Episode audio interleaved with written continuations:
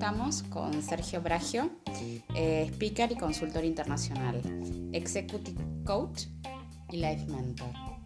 Gracias por acompañarnos. No, un placer. Gracias a ustedes. Eh, mi primera consulta, mi primera inquietud tiene que ver un poco con el contexto que estamos viviendo. Y ¿cuál es tu opinión o cuál es tu mirada en cuanto a cómo las organizaciones tendrían que recibir a staff, a sus empleados, a sus líderes, una vez que esto se reanude. Digo, yo en algún momento voy a abrir la, puerta de mi oficina este, y voy a recibir a una cantidad de gente. Sí que es lo que mucha gente va a pasar. Eh, ¿Cuál es la iniciativa? Bueno, lo voy a responder desde desde los conocimientos y desde la experiencia de lo que es el trabajo en equipo, el liderazgo, no tanto desde la parte sanitaria, ¿no? porque para eso hay expertos profesionales, epidemiólogos que saben, por supuesto, muchísimo más que, si bien hoy estamos mucho más informados, por supuesto, parece gente experta. En primer lugar, siendo muy, muy empáticos, porque van bueno, más o menos en los diferentes países van tres meses de confinamiento, con lo cual eh, yo utilizaría en lo personal, utilizaría, y es lo que voy a hacer con mi equipo de trabajo, voy a utilizar, me animo a decir mediodía, o sea, toda la mañana hablando de cómo están, de cómo se sienten, de qué emocionalidad, de qué aprendieron. Eh, de qué les gustó incluso, qué pasó durante esos X cantidad de meses. Em, estaría un, muy buen tiempo generando contexto y por supuesto contando lo que me pasó a mí. Ok, o sea, consideras que eh, en esta situación o pensando un poco más para adelante, claramente hay que hacer una recepción de, la gente de una manera diferente. Sí, sí, sí. Yo creo que eh, esto vino, y esto es una opinión muy personal, ¿no? Creo que esta pandemia vino para hacernos más humanos y menos reptiles. Y hago una, analogía con esto, con nuestro, con nuestro cerebro, ¿no? con la estructura de nuestro cerebro.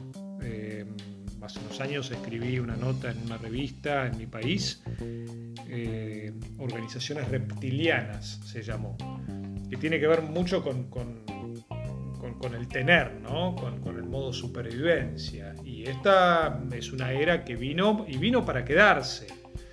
Eh, y ojalá que la mayor cantidad de gente aprenda de lo que aprendió, porque eh, no, no quita exigir resultados el hecho de ser organizaciones más humanas.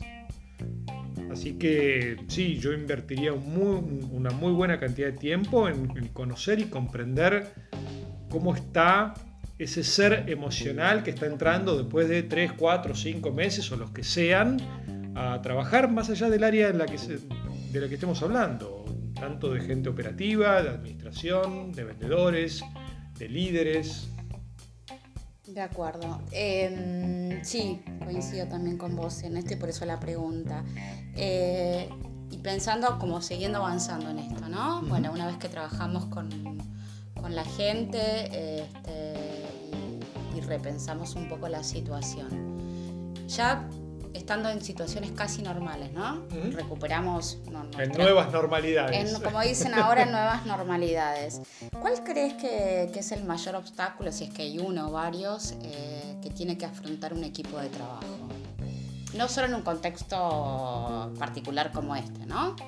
Sí, lo respondo tal cual más allá de, este, de esta coyuntura, eh, yo creo que tiene que primar, hay, varios aspectos ¿no? de lo que es que esto, que esto además genera el, estrés en los equipos de trabajo y en sus miembros.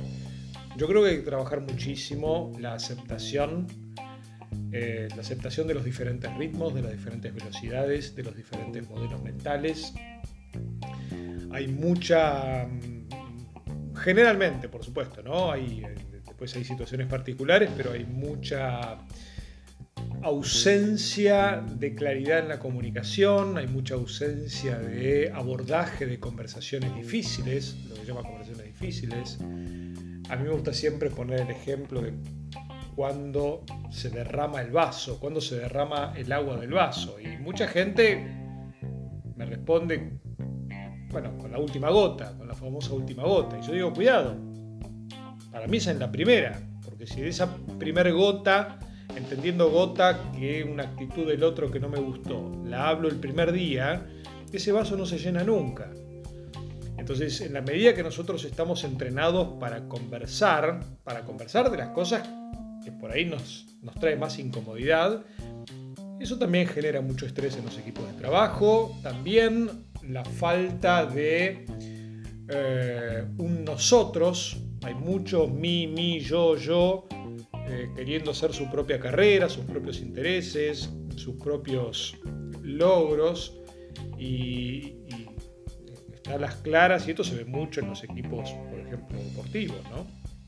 De, todo tipo de industria, pero en los equipos deportivos también. Eh, en la medida que, que, se empieza a pensar en una unidad, pero no en yo mismo, sino en, el equipo, ¿no? en una unidad como el equipo, en el que por supuesto yo, Sergio, tengo ciertas responsabilidades, vos, Lara, tenés ciertas responsabilidades, Juan y María tienen otras, pero empezar, o sea, pensar en equipo, no decir que trabajamos en equipo.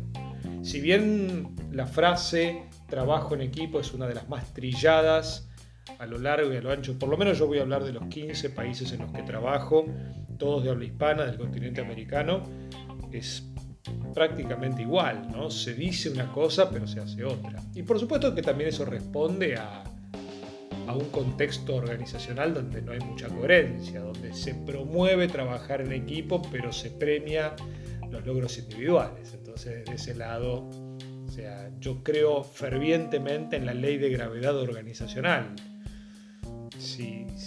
Desde arriba, si desde la alta dirección eh, no se trabaja en equipo, ¿qué se espera para los equipos más de la base, no? Ahora, eh, considerando que eh, sos un profesional de muchas áreas, entiendo que tenés varios abordajes de trabajo, y uno de ellos es la PNL. ¿no? ¿Cómo crees que puede aportar al equipo trabajar desde este, desde este enfoque? Bueno, la PNL, de hecho nosotros tenemos también una, una entrevista, un podcast de PNL en ventas. La PNL, para los que no conocen la sigla, es programación neurolingüística que son técnicas de comunicación y de cambio. Eh, estamos los seres vivos estamos todo el tiempo comunicándonos. Y cuando digo seres vivos, hablo de plantas, hablo de animales, hablo de personas. Las células se están comunicando todo el tiempo. Ya la física cuántica mostró y muestra ya desde hace unos cuantos años que los átomos se comunican entre sí. Con lo cual esto va un poquito más allá, pero no, no, no quiero irme de tu pregunta. La programación neurolingüística lo que me permite comprender es desde dónde el otro se comunica. Y cuando digo el otro es literal, es cualquier otro. Mi compañero, mi jefe, mi colaborador. Y, cuando yo empiezo a conectarme o a comunicarme en PNL lo llamamos rapport. Una palabra de origen francés que significa relación. Cuando hacemos rapport con la otra persona es que estamos hablando ese mismo idioma. Mismo idioma entre comillas, ¿no? Porque no es solamente un idioma de una nacionalidad. Cuando hacemos rapport y cuando hablamos ese mismo idioma, el cerebro de la otra persona está utilizando menos recursos. Y eso es lo que quiere el cerebro. Es usar menos recursos, optimizarlos. Es como si fuera de alguna manera un gran ministro de Economía, un ministro de Hacienda para los países de Centroamérica, ¿no? donde optimiza sus recursos y le saca el mayor provecho. Entonces, en la medida que yo empiezo a, a conocer y comprender sin juzgar la forma en la que se comunican los otros miembros de mi equipo, sea yo el líder de mi equipo, sea yo un compañero y, una parte más, ¿no? un par de ellos, logro empezar a establecer relaciones diferentes. A mí me gusta hablar de R igual a R, es una fórmula muy sencilla. R igual a R significa que la calidad de mis resultados está en función directa de las relaciones que construyo. R de resultados, R de relaciones. Y, no soy de los que promueven la amistad en los trabajos, si bien tengo muchos amigos de, de, los trabajos en los que estuve, en los que estoy. Eh, pero cuando hablamos de, de calidad de relaciones, no me refiero a a eso, ¿no? A, a amistades. No con todo el mundo tenemos ganas por ahí después de la oficina de ir a tomar un café o de ir a tomar un trago. Y no todo el mundo tiene ganas de ir a tomar un trago con nosotros o un café con nosotros. Y eso es sumamente válido. Incluso con las personas con las que no somos tan afines, es crucial que tengamos relaciones sólidas y las podemos construir. Yo cuando trabajo con líderes le digo, a vos también te pagan por liderar a las personas con las que no tenés la mejor de las relaciones, con las personas con las que no irías a, tomar algo después del trabajo, incluso almorzar. Nos pagan también por generar resultados, con las personas que tenemos más afinidad y con las personas que tenemos menos afinidad. Eh, como última pregunta, eh, y un poco volviendo al principio que estamos hablando en tanto las situaciones... Eh, estresantes y cómo, cómo vamos a, insertarnos en, en, esta nueva normalidad, ¿no? ¿Dónde la persona puede encontrar el cambio o de qué manera afecta trabajar PNL y el estrés? A ver, te voy a responder primero de manera terapéutica. De acuerdo.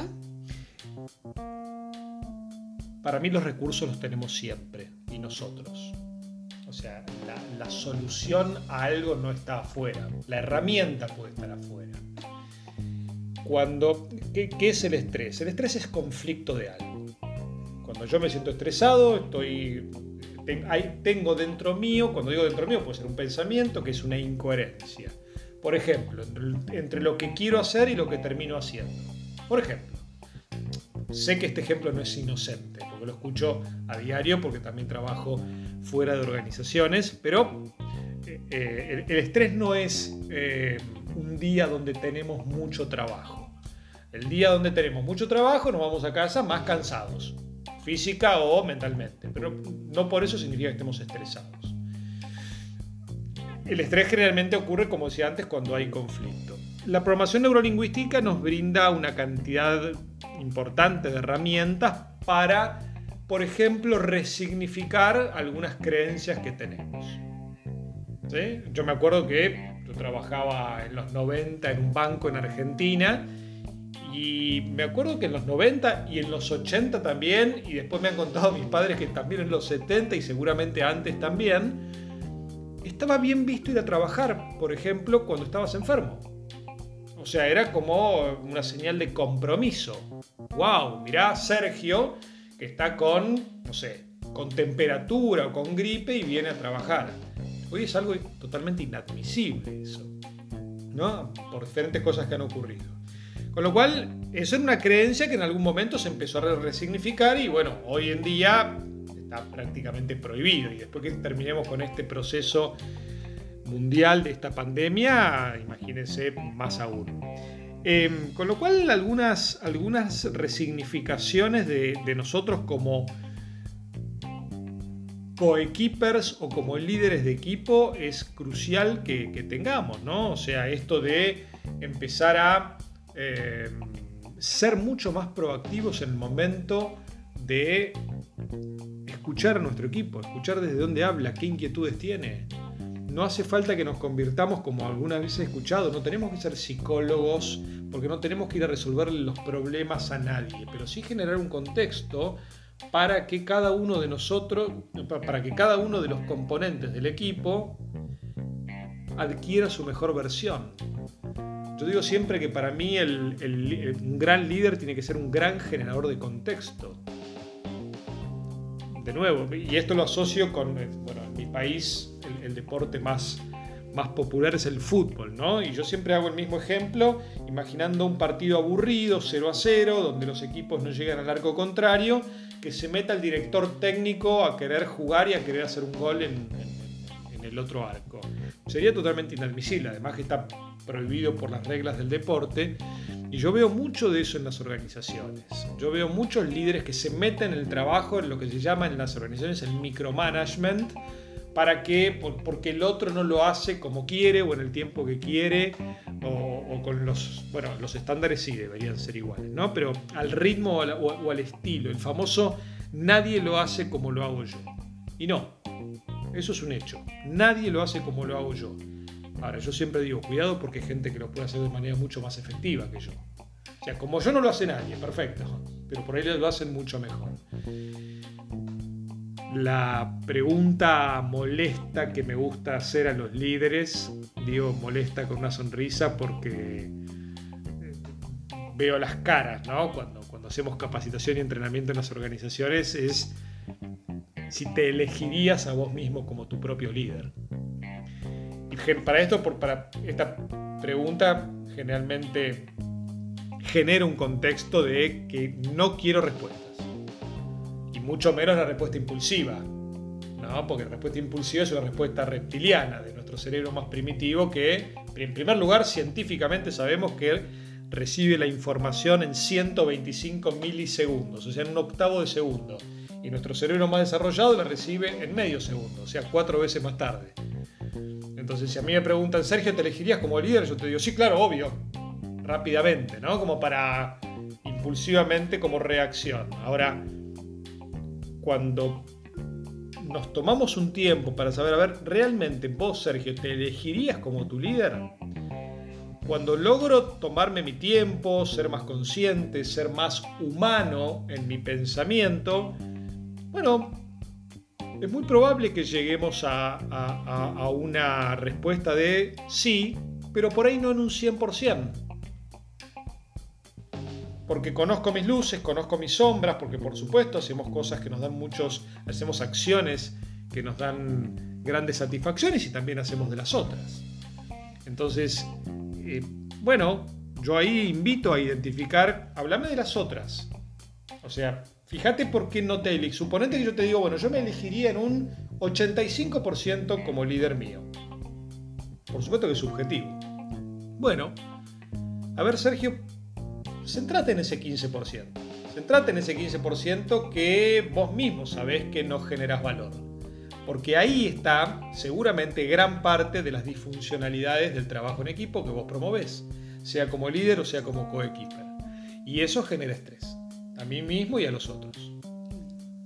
Bueno, muchísimas gracias Sergio por tu tiempo. No, por favor, a las órdenes.